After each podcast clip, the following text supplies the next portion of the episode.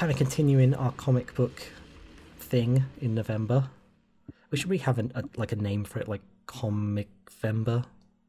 No, it's terrible. But um, we got uh, Christopher Sebela. Wait, am I pronouncing that right? Yeah. Good. Okay. Sometimes like short names that are seemingly quite easy to pronounce, uh, like will like do a total 180 on you. But you're not one of those people, so that's good. Irish names, I am- terrible for that. But, yeah, uh, I am with everybody else. Like, I have friends who I've known for 10 plus years who still say my name wrong. So, Okay, yeah, got it right off the bat. yeah. Feeling good about myself now. So yeah, and in case you didn't know, he is the writer of Crowded and a bunch of other things. But right now, Crowded, which is out on Image Comics. Uh, we're up to the fifth issue now, fourth. Uh, fifth issue just went to prep, so fifth issue will be out uh, December. Uh, so yeah, four just came out. yeah, and they're they're on the first Wednesday of the month, comic book drop day, right? Uh, I think so. Yeah, like it, we kind of get our dates, but that's roughly like when we come out, first or second week of the of the month. And um, so this one got recommended to me on a really early episode of the show by uh, Michelle Perez, who wrote The Pervert, which is incredible and filthy, and mostly incredible. Yes. Also very filthy, but incredible. And um, she said, you know, in a few months, watch out for this uh, book, Crowded. It's gonna, it's gonna be big. It's gonna be good. And then Crowded dropped uh, four months back, and it was big and it was good. And now, like, I think like three or four issues in, it, the film rights have already been optioned. Um, which I, I don't want to be one of those people who's like, if a comic book uh, gets into film or television, then it's legit because it's already le- legit because it's it's art, it's out there in the world already. But still, to to be optioned at this early stage is is a big deal. It's a nice vote of confidence. Yeah. Oh yeah, and it's been optioned by Rebel Wilson, Mhm. Who I didn't even know was like doing stuff. Is is like a, a new thing for her, like making films? Supposed to be. Um, I think it's sort of a new thing she's doing. Like, I know she has a production company set up, and like, uh, I know we're certainly not the first uh, that she's sort of acquired, but uh, I think it's fairly new. Uh, like, yeah, you know, she's just, you know, it's like in comics, like uh, you can only do like corporate big two comics for so long before you want to go off and do your creator own books. yeah, um, we're gonna get we'll talk about that in a second. But did you like at any point in your conversations with her? Because you've like met her face to face, right? Uh huh. Okay, one is she super nice because she seems like she'll be super nice, and two, did she show you her nunchuck skills? Uh, one, she's very nice. Yes. Uh, like w- way more than I. I don't know. Like I've talked to her twice on the phone and then met her in person last month. Uh, and yeah, she's just like. Uh, I don't know. She seems just like super genuine and nice. Uh, that could all be a ruse, but I don't think it is. Um, like, and just the fact that like she is very invested in like having us from the book be part of her plans for the movie. Like, uh, it's it's a real nice. Uh, I don't know. You know, I've been through the Hollywood stuff a little bit here and there, and it all kind of just it starts crappy and just gets worse. And this kind of started great and seems to be getting better. So, um, Nice. no nunchuck skills, but she did uh, tell us a story about when she got kidnapped. Um, so, also she has like a law degree, uh, which I didn't know. Um, she just like keeps getting new and more awesome like character traits about herself. I yeah, thought no, the she, it would just stop, but no. Apparently, her backstory is like, yeah, she like she has a crazy backstory. Um, so, so yeah, and then she ended our meeting, uh, or like right towards the end of our meeting, she was like, "Oh, and I'm going to have dinner with George and Amal Clooney tonight," and I was like, "Oh, that's like you do. that's the weirdest sentence anyone's like said to me in a room. Uh, so yeah, uh, super weird. uh, circumstances, but she was incredibly nice, and I I feel lucky that like she picked our book up. And she's um, am I right in thinking she's going to be starring it in it as well? I believe, yeah, she has uh, angles on uh, playing Charlie. Um, I would have thought so. So, but you know that could all change. But uh, but yeah, I mean it uh, it feels like a good match. So mm-hmm. yeah, it does. But uh, before, before we go on, we should probably like tell people who Charlie is and why oh, they yeah. should care about this book because uh, people should care about this book. So yeah, uh, give us a little elevator pitch for Crowded. Um, so Crowded takes place in what I've been calling ten minutes in the future, and it's it's a world pretty much like our own, except uh, uh, technology has basically just taken over a bit more. It's sort of like a, a Silicon Valley tech bros wet dream. Um, and one of the one of the things that exists in this future is a crowdfunding app for assassinations called Reaper. Um, and anybody can open a campaign uh, and all they need is somebody to basically contribute money to it and it's live. And then anybody out there who wants to collect that money can just go kill the person. And uh, it's all quasi legal uh, and one morning our main character charlie wakes up and she has a reaper campaign open on her. There's like several thousand backers and it's already up over a million dollars and she has no idea why so like she hires million dollar campaigns are like rare to not exist. Yeah, yeah. Most most campaigns like either go nowhere or you know they you know manage to. It's like any Kickstarter campaign, really. Like uh, some of them can blow up to extreme proportions, but more often than not, most of them are pretty mid level if they you know if they get funded at all. Um, so Charlie has to hire a bodyguard to protect her, and so she goes on this app called Defend, which is like Uber for bodyguards, and hires Vita, uh, who is like the lowest rated bodyguard on the app, and together they have to survive for the next 30 days until the campaign is over. Um, while literally everybody who wants to is trying to kill them. Yeah, and it gets crazier from there. And yeah. Charlie herself, she's she makes her money entirely from these like little crowdsourced um, like crowd apps. She's like a dog walker, and people can rent her clothes, and she's an Uber driver technically. Yeah, she everything she does is stuff you can do now. Um, I basically just scoured uh, all the sort of online job share stuff, and there's no end to the things you can make money at uh, on on these platforms. So so yeah, it it got the wheel spinning, and it felt very much like freelancing, which is what I've been doing for over ten years now. So uh, I could relate to that, you know, sort of eternal hustle part of of Charlie. Yeah, I guess unlike with freelancing, no one's going to ask you to do like an assassination for exposure.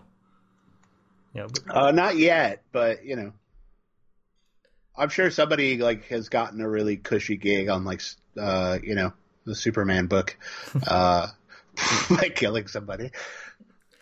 And speaking of like big two and the big comics, you've so tell me a little bit more about your background in comics because you've done like uh, let me see some like big licensed properties like uh, Hitman and Injustice and uh, what's the other big one?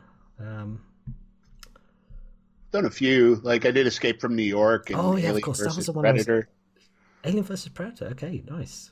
Um, and Harley Quinn. Yeah, and you've been on as well. Um, yeah, and a ton of creator-owned stuff for Image as well.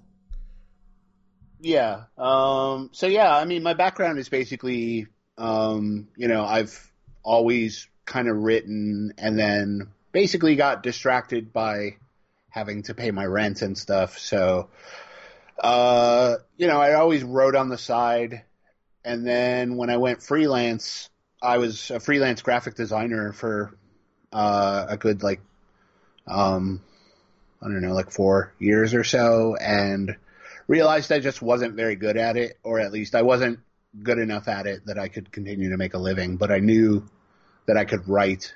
And so then I just decided like I was going to sort of bet the farm on, uh, I sort of packed all my crap, moved to Portland, Oregon, and tried to break into comics and, and somehow I did it. So, so for folks at home who don't know, why Portland? Why not New York or LA? Because uh, one, Portland was very cheap at the time. Like I was living in the Midwest of the U.S.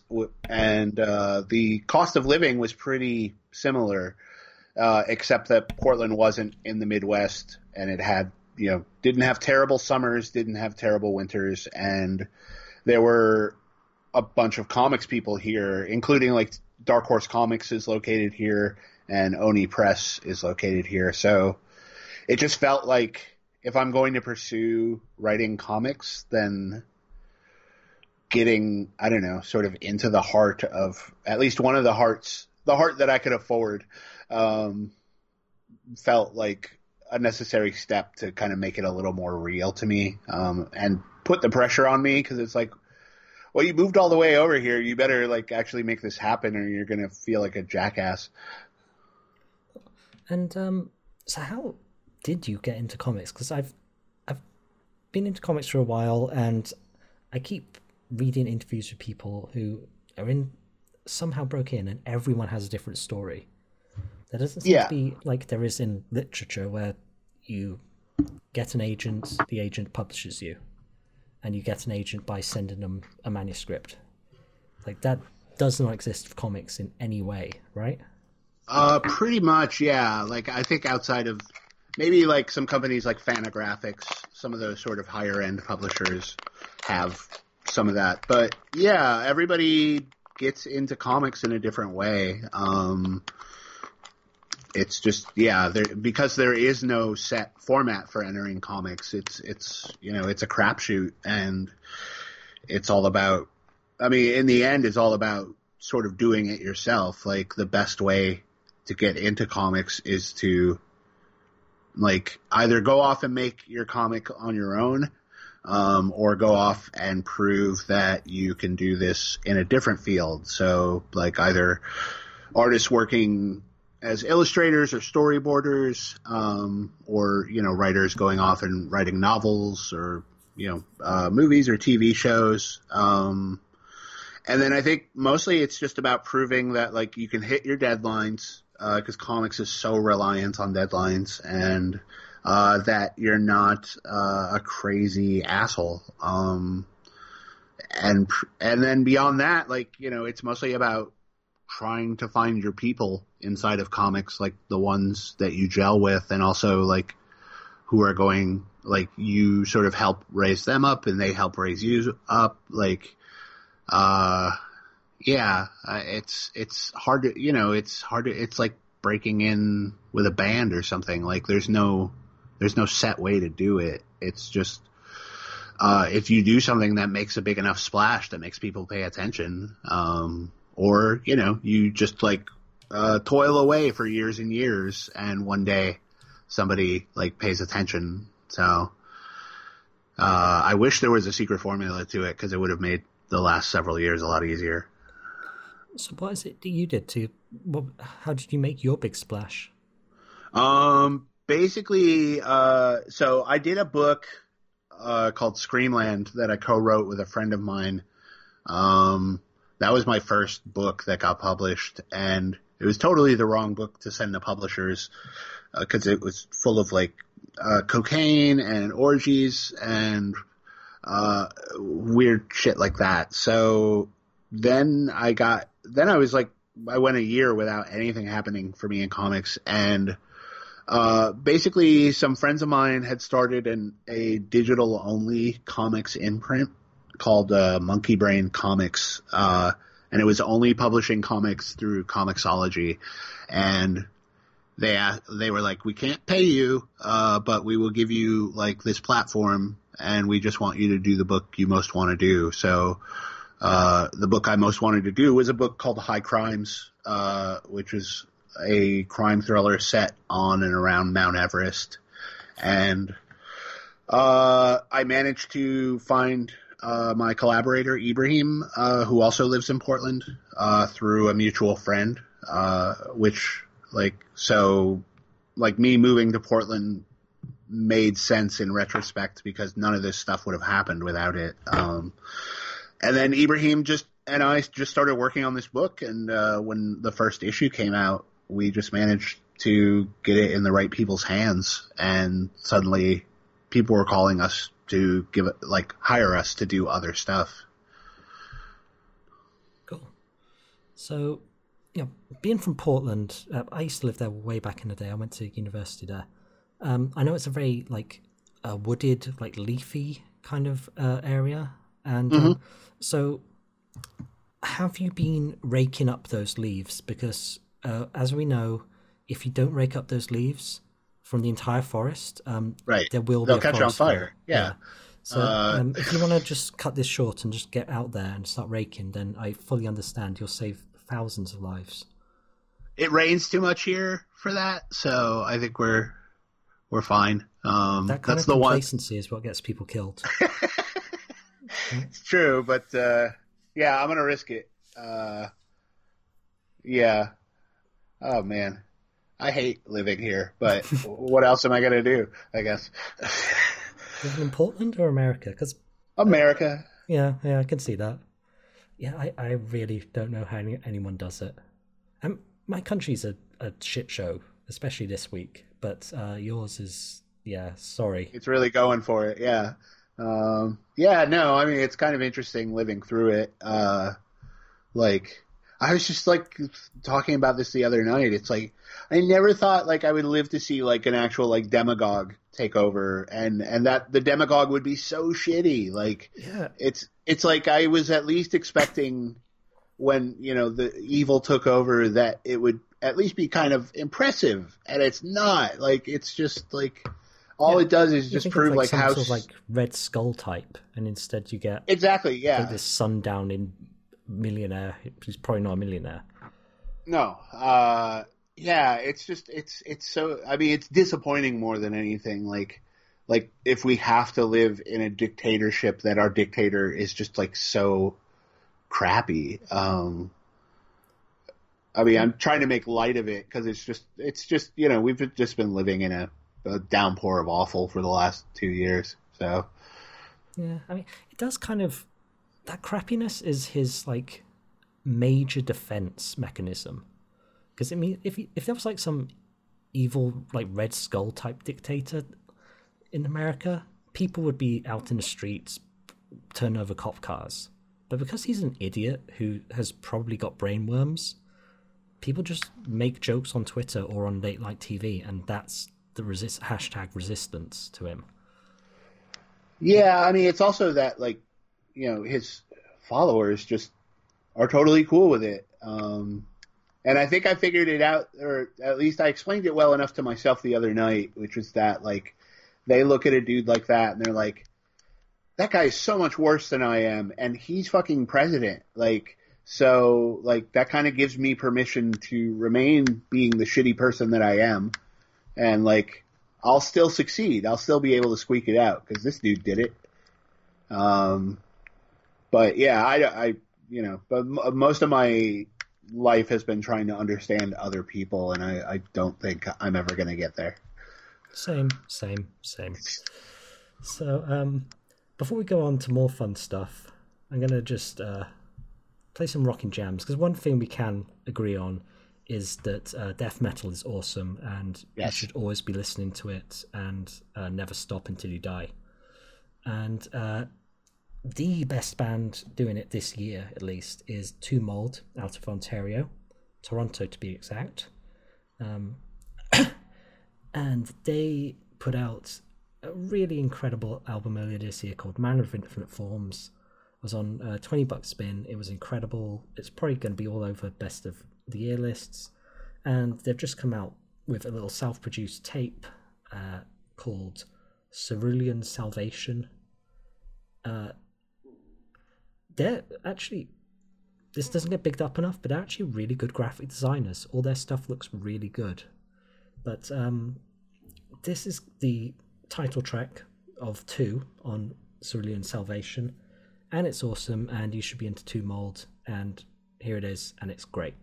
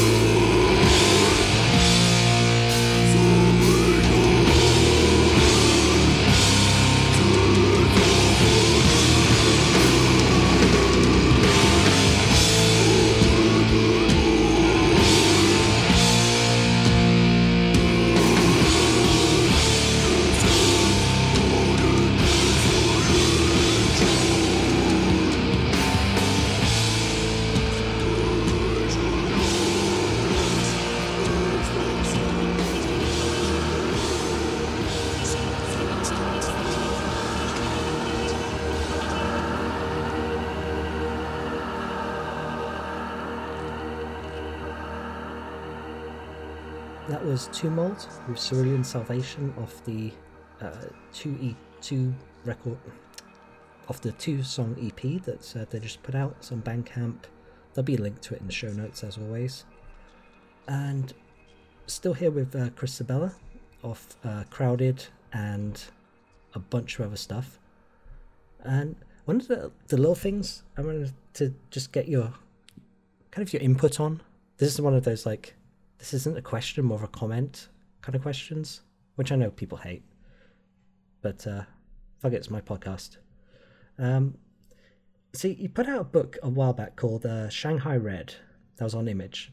And that's about actually you you you, you explain it. You could probably do better than me because I haven't actually read it. But uh, um, yeah, it's a uh, it's a it was a mini series that was uh, basically about the uh, the somebody who gets shanghaied, which back in the day was uh, they would drug or uh, trick sailors into getting onto boats and basically signing their lives away because um, boats needed uh, people to work them no matter what. So our story is about a woman who gets shanghaied uh, while dressed as a man, so she has to keep herself hidden on the boat, and then basically she takes over the boat, kills everybody on it, and turns it around and heads back to Portland, Oregon, uh, which was one of the sort of big uh, capital cities of Shanghaiing back in the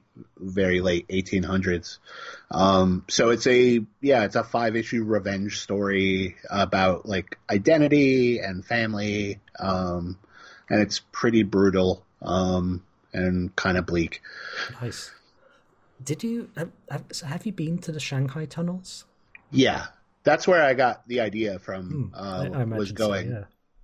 so for people who don't know. Uh, downtown Portland is riddled with these underground tunnels underneath most of the bars, or what used to be bars back in the day, that lead out to the to the uh, to the waterfront. And I don't.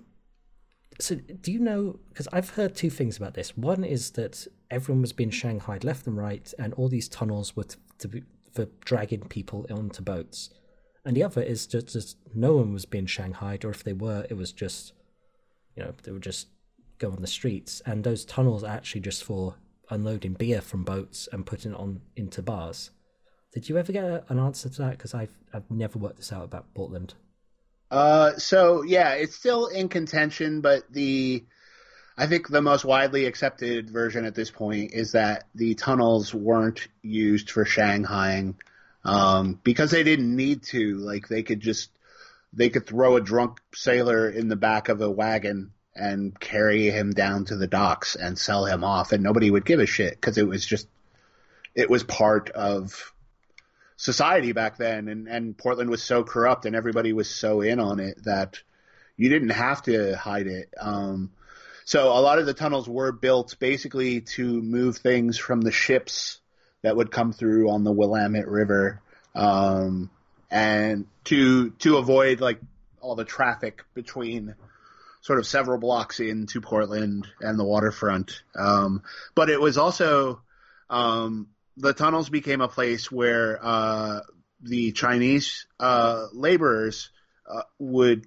sort of and the Tongs would would build sort of their illicit uh, their own kind of you know uh, crime dens down there. So they would have like opium dens and uh, prostitution rings and people, you know, knew that that basically like these tunnels that were sort of off the main tunnels were run by the Chinese, and you probably didn't want to go there uh, unless you know you were really good at navigating in the dark. Yeah, so that's a really cool thing about Portland. That that city is just weird, man. I don't know.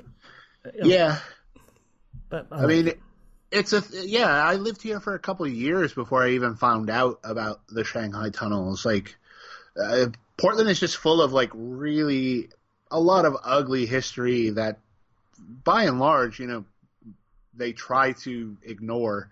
Um, so I that once I found out about the Shanghai tunnels, it was like that's so weird. It's like they're basically just like pretending that didn't happen. That you know, like Portland wasn't you know in on ruining the lives of like hundreds of thousands of people. Um, and it's just like, no, that was, you know, we'll we'll turn this little part into a tourist trap, and uh, I don't know. There's something interesting about you know all that tragedy and what it's become. So, turning back to crowded. So, um, so right now in the story, uh, Vita and Charlie are on the run from literally everyone because anyone with a, a phone could potentially want to kill them to collect on a reward. And um, you've also got like high profile uh, assassins after them. Uh, Trotter and another person named who I didn't. Is she actually named in a comic? Because I only found No. out her name. Ah, okay, I mustn't be dumb then. Okay, uh, Cersei, who is significantly more awesome than Trotter. So, uh, tell us about those guys.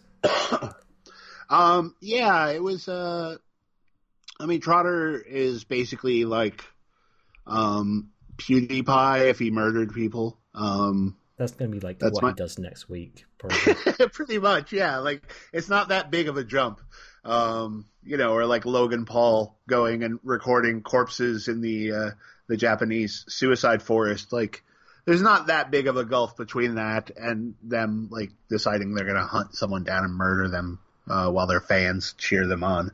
Um, so yeah, like Trotter is just like I don't know, kind of my uh, my my bizarre fascination with like YouTube stars and Twitch stars, like and Who's how your fave? Who's like Uh, number one? I mean, I don't like any of them really. Uh, I mean, my there, there's this one dude. His name is DarksydePhil, um, and he's been like, uh, he's been streaming games for, yeah, like he was one of the first YouTubers to like broadcast himself playing video games, and he's just like, nowadays he's just so that people will show recaps of his stream, and it's just him complaining about how basically the game cheats. You know, he's like, "Oh, well, there's latency in the online, and that's why I didn't win this round." And it's just like, it's like the the it's just one excuse after another, and it's like, but I'm still like really good at video games, and it's like you're so terrible at video games, it's like, but this is your living, and somehow you've managed to like keep it going. Um, yeah, like I never got into PewDiePie or I, I I'm kind of I'm fascinated. It's it's sort of like baseball for me. Like I don't like baseball or watching it at all, but I I find the stories behind baseball players to be really interesting. Um, so it's the same with like streamer YouTube culture. Is like I don't find any of them particularly interesting, but somebody summarizing like here's the story of how this person like completely ruined their uh, online fame in like one broadcast. Um, something about that, you know, and I think it ties in with the whole crowded thing of like, you know, you do one thing wrong and somebody can open a a campaign on you, you know, and kill you, and you know, um, a lot of that was like inspired by that woman who who Yeah, tweeted I like, noticed that. Yeah, the um the woman who uh, she was like, "I'm going to Africa. Hope I don't get AIDS." Lol. yeah, yeah, And when yeah, she- then yeah, and when she got off the plane, it was like, oh, like everybody in the world fucking hates you.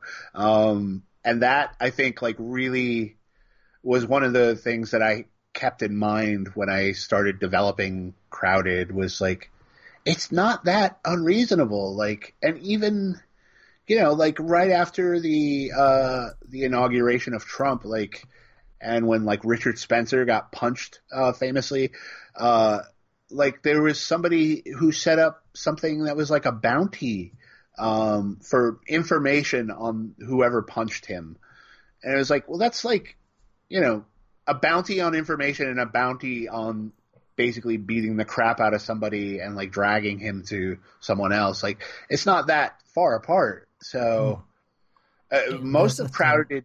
It's been like a race. Like I, I keep feeling like the real real world is going to outpace us if we don't keep moving. So there was the um, I forget what it's called. Um, it's uh, like a website where guys who have been dumped can um, like, kind of crowdsource the harassment of their exes. Yeah. And, uh, What, like pay- Kiwi pay Farms? docs Is that it? Uh, yeah, there's there's I think that's one of them. Uh, Yeah, a, no, there's like there's- an even more mainstream version of that. Yeah, Yeah, it's a Okay. cottage industry now. Like, and that's a, like, yeah, it. That's why, like, I don't know. Um, writing this book is like kind of a, a cathartic way of like taking all this stuff in, and it's like I'm not really altering it all that much. Like, you know, No, it's just little, one little tweak here or there, and it's even like like in our last issue we did a whole thing about a firefighter being like. Oh well, we can use water, or if you swipe for like a surcharge, we'll use this foam that's like sixty-two percent more effective. Uh, and, and uh, then I saw, yeah, and Kanye. I was just about to uh, just about to say they've done that exact same thing in California. yeah, yeah, or like where they, yeah, like they cut a. I think it was like Verizon was like offering like special fire service, and they were like cutting off firefighters' service. It's like, oh my god, like it's it's just happening too fast. It's like all the all the jokes I'm making are gonna seem like really passe uh, if if I don't like try to keep ahead of the world. And it's like who can who can guess where the world is going to go from day to day? So it's a, it's a really can, like pick up my old issues of Crowd in twenty years when I'll be like, oh, this is pretty quaint. I liked it back yeah. then. Before uh, Genocider came along, and you get to pay for which races you want to exterminate or something. don't give them ideas. Oh, yeah, someone will do that. But, um, so, without spoiling, obviously, um, where where does it go from here? Because um, Charlie's on a thirty day countdown. She's, and we still don't know why people are paying uh, so much money to have her whacked, which I'm gonna guess is gonna come up at some point Yeah.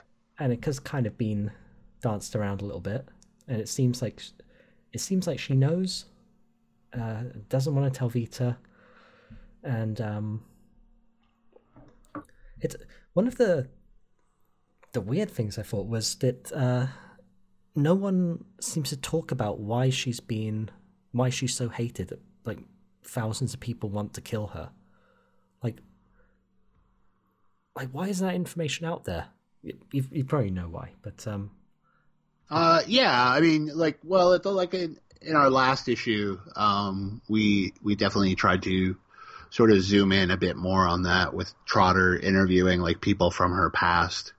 Um, but yeah, I mean, you know, I'm like I'm trying to draw it out, but like not to the point where it's like you're not gonna find out till the last issue. Like, um, you know, the first arc basically felt like trying to build a world, um, and especially build Charlie and Vita into two people that you care about, even if like Charlie annoys the shit out of you.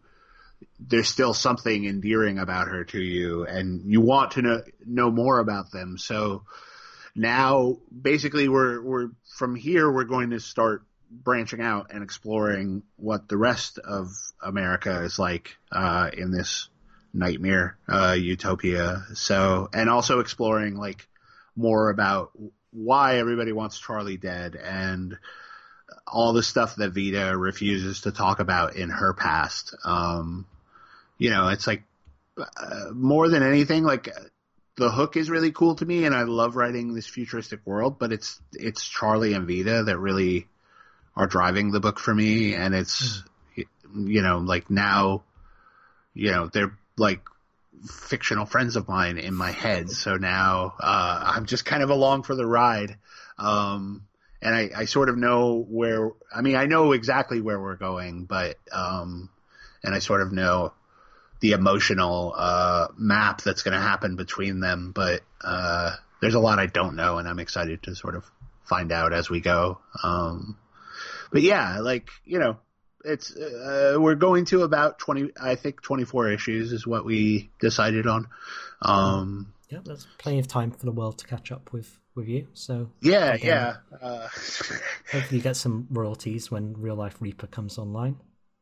Yeah, I would at least like. Uh, uh, well, I don't know if I would like a nod. Um, I feel like that would blow back on me pretty hard. uh, like Zuckerberg, like he's always going to be like, like no matter what he did, it's going to be like, oh, you're the guy who like ruined American democracy. like, uh, um, so yeah, I don't know. I'm trying to make all these terrible things a, a bit more fun. I guess I, this is my my way of dealing with the world the way it is right now. I think it's a it's a better way to deal with the world than being all cod serious about things.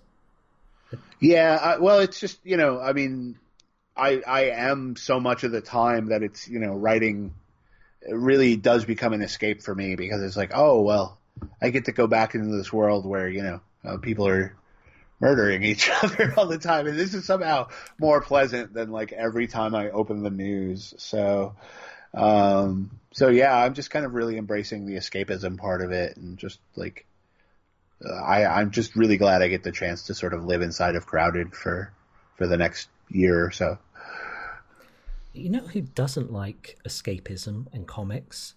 Um, everyone's favorite best friend, uh, Bill Maher.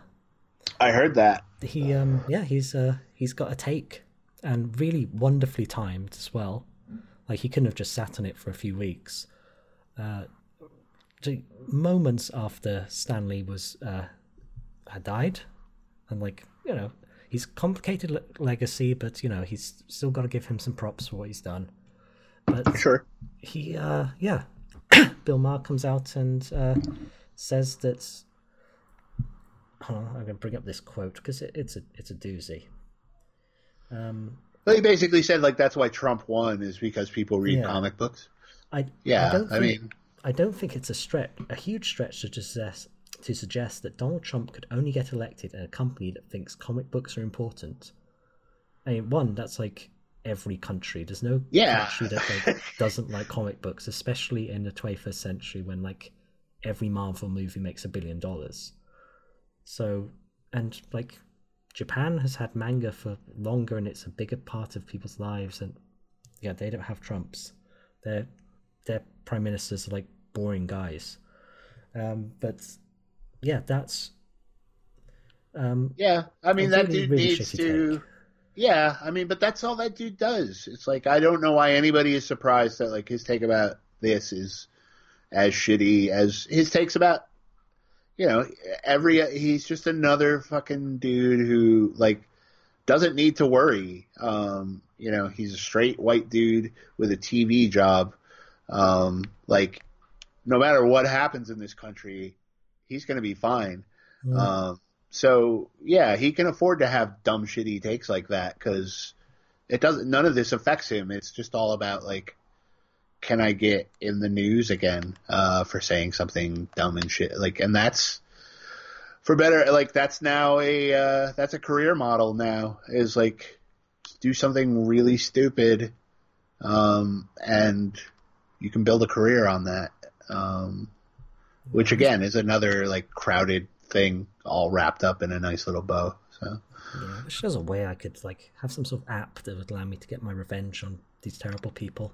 Oh well, but um, it's called time. but, uh, apparently not because people like Bill Maher and um, PewDiePie and uh, that other guy, they uh, seem to like be made of Teflon. Like there are no consequences, and and this is like this Stan Lee thing is like low end Bill Maher stuff. He's like palling around with alt right guys, Yeah. and um, yeah, he he should have really been cancelled a long time ago. And plus, I I have literally never met someone who likes him, and I I can go pretty far outside my bubble sometimes. I've never met a Bill Maher fan. They, Yeah, I mean, I know- like. Uh, he was in that movie DC Cab with Mr. T in the '80s. Uh, He was also in Iron Man Three, so um, right, right. I, I guess I saw somebody posted that. Yeah, uh, yeah. You know, it's like eh, I, you know, I. Uh, comics are, you know, yeah, I, comics are kind of fucking juvenile, but you know, that's if you're looking at the problem. I feel is like when people say comics, people instantaneously think you know big two superhero shit. and you know, it's like that is like such a small like I mean, it's a big part, but it's also like a small part of what comics is, and like you know, it's like saying that all books suck because there's a lot of romance books out there. Like, it's like no, like you just find the genre or the writer or you know whatever that works for you. It's like, eh, but you know that that involves like actual work, and it's a lot easier to just have a take on something and move on with your life um, than to you know like people get rewarded for being close minded now. It's like because if they can frame it in a clever enough way, I guess I don't know. Um, the world's completely like shit, and uh, Bill Maher is a very small part of that. Like he, I think he's just like best easily ignored. Um, like nobody watches his show. Like the only time anybody talks about him is when he says something completely fucking dumb. So if we stop talking about him when he says dumb shit, then maybe he'll just go away completely. Mm. I mean, that literally did work with one of Bill's friends, uh, Milo Yiannopoulos. You never hear about him anymore. Yeah. And uh, th- there's been like a couple of little bumps where he's been trying to do a talk at some university, then it didn't happen. But he's like gone now, and he's going to be like living with his parents next year, probably. And the same could Yeah. happen for Bill Maher if we were just a little bit more disciplined, didn't like keep reposting and talking about him. So we, we can, I think we, we can do it. Like humanity collectively can ignore Bill Maher until he goes away. Either That's that, what I've like, been doing. Like it's been working pretty well for me. So yeah, uh, we just need to ha- all have your strength. You know, trust me, like that's the only place where I'm like I get into so much dumb shit on Twitter, like getting into arguments with sock puppet accounts. Like I'm not a model of restraint at all. So and you're not raking the leaves, which you should be. Yeah. I- no, So yeah, I got a dog though. The dog will like let me know if fire starts. So that's why I At got a that dog. time, like, you know, it'd be just too late. The the big inflatable squid thing at that seafood restaurant downtown will be gone, unless that's already gone. Maybe it is. I think it is. Like- yeah. Yeah, I don't know, I, like- my, I have I have 2005 knowledge about Portland. Oh yeah, no, So, uh, it's it's so yeah. I mean, even I moved here in 2010, and it's like so much of it is different from when I moved here. Um, I've said before Yeah. it was cool, so you know. yeah, you were here when just like it was just full of like heroin people, or like people who were just getting off of heroin. Yeah, it was great times. Yeah, I'm sad I wasn't here for it. Like I got here in the uh, the real estate boom, or like right before the real estate boom, so I got here at the exact wrong moment. I, I was I lived in Portland. You lived in Portlandia. Yeah, yeah, Sick burn. you did it. owned. Um, so are that, are that sick own? Um, uh, is there anything? Is there any like um? Let, let, us do like a uh, like a comic book uh, recommendation chain letter. Since you recommended to me, who would you recommend as like the next awesome comic I should read that I'm not reading already? Hmm. Um. buh, buh, buh. Let me think. Um. Uh, Euthanauts by Tini Howard. UFO, as in UFO noughts? No, as in euthanasia. Oh right, okay. Um, that's it's coming out on uh, Black Crown, which is Shelly Bond's uh, imprinted IDW. Um, yeah, it's it's a gorgeous looking book. Tini's a really good writer, um, and I feel like it's definitely like kind of a breakout book for her. Um, so So what's it about? 'Cause Uh, title is intriguing. Yeah, it's basically about uh, people who explore the after it's afterlife. Like it's really hard to sum up, but I think like if you just like look up preview pages of it, like that'll be enough to sell you. Um, Nick Robles, who draws it, is just like doing really gorgeous work, and I don't know, he and Tini just their sensibilities fit together really well. It's like a weird gothic space fantasy, except it's not in space; it's in the afterlife. Um, So yeah, it's it's hard to describe without like, and then this happens, and then this happens. Um, I would just say like, I think a trade of it will be out. Um, probably at the beginning of next year. Uh, but there's like four issues of it out right now. So cool. That's on uh, IDW, did you say, or an imprint? Yeah, oh, yeah. Okay. I will check it out, and who knows? Maybe I'll, I'll, I'll just keep this like comic book recommendation chain letter going, and it'll be like ten years from now. I'll look back, and uh, I, I like it. I think it's a good method. Yeah. So, um, yeah, and what about uh, yourself? Anything you want to plug? Is uh, is, is there a trade of Crowded coming out soon? Uh, is there are you working on uh, anything else or? Yeah, um, yeah. Right now, uh, besides Crowded, I have a a book called House Amok that's coming out. Um, also from IDW. Um, that's a uh, it's a five issue horror story about a family that goes insane together. Um, and then they go on a road trip full of murder and uh, delusional psychoses. So um, just any family then. Got it. Yeah, yeah, just a little, uh, a little uh, more interesting to look at than most road trips. Um, so there's two issues of that out.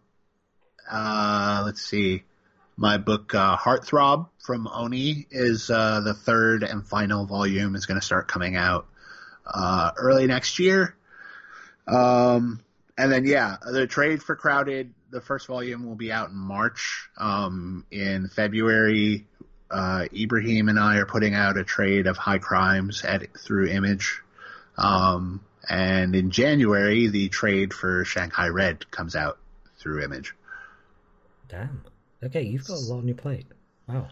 Yeah. Well, luckily I did like most of the work on those already, so um, now they just get to come out in spiffy, uh, you know, bound volumes, uh, which makes it a lot easier to sell. Awesome. Okay. Um, so yeah, uh, folks at home, do go read Crowded. Uh, it, will be in your local comic shop um, if you can find one, because there's very few nowadays. Uh, or on com- it's on Comixology, I'm assuming. Yeah. Yeah, Comixology, which is like iTunes for comics and probably a few other places. You could probably buy it online in physical form, and it is very awesome. And there will be a film out of it, probably. It's a, it's optioned, right? Not yeah, it's optioned. Yeah, so, and I yeah, I met our screenwriter, so uh, you know it could all fall apart tomorrow, but like uh, I'm cautiously optimistic. Awesome, cool. I'm well. I'm I'm pulling for you, mostly because I want to see who plays Vita. Yeah, yeah. Are you, any any uh, dream casting for that one? Uh, like Tessa Thompson. Uh, yeah, that's really the only answer, isn't it? uh, mostly just because, yeah, then I would be able to like uh hang, hang out, meet, she, she, meet her at least cool. once. Yeah, yeah, like so. Oh, damn, what if she wasn't cool? If you could, like, I know, I know it's a very remote possibility, but what if she's like really lame uh, and mean and it's possible, gassy, yeah. and uh, maybe she's got like bad body odor. Who knows? Yeah, no, they always say never meet your heroes, but uh. I'll yeah. risk it. Oh god, I'm, I'm gonna be freaked out. It's, it's like I'm not gonna sleep tonight. I'm gonna be worried about if Tess Thompson isn't cool. oh man. Okay, I, I, I need I, I need to to rock out to get my brain back on track. So uh, yeah. Um, so um, I'm gonna play finish the episode with a a band that like everyone online seems to have like fallen in love with in the last week. Uh, they're put, called Portrayal of Guilt. They're out of Texas. Uh, they're I guess a kind of screamo black metally band, but they don't sound too much like uh, Deafheaven or people. They've they've got their own thing going on the songs are all very short for, some, for one thing. There's no like big post rock noodling for seven minutes. They're all it, it's just all filler, no killer. No killer, no filler. Um, they're uh, yeah, and everyone's like falling in love with this one record.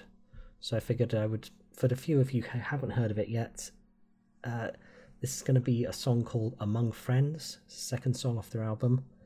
Uh, they've only been around a couple of years, uh, since May of 2017, so these guys are new, and I don't even know if this is on a record label yet.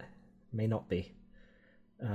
Um, it's really, really well done. So do do check it out, and come back next week because I don't even know what we've got on next week. Uh, there's a, a, bunch of stuff. Um, hopefully, we'll be meeting our old friends from the band Vile Creature again because they're coming down to my neck of the woods, and I could do my first live interview. So if, if you think regular interviews with me are awkward, wait till I'm making eye contact with people. It's going to be a mess. You'll love it and um, yeah, and we got stuff on Mark Fisher's uh, posthumously published book. It's gonna be coming up pretty soon. There's all kinds of stuff happening, so uh, check that out, rate and review it, and all that business. And do check out Crowded because highly, highly recommended. It's it's fun as hell. So on that note, here is Portrayal of Guilt. Bing, and then there will be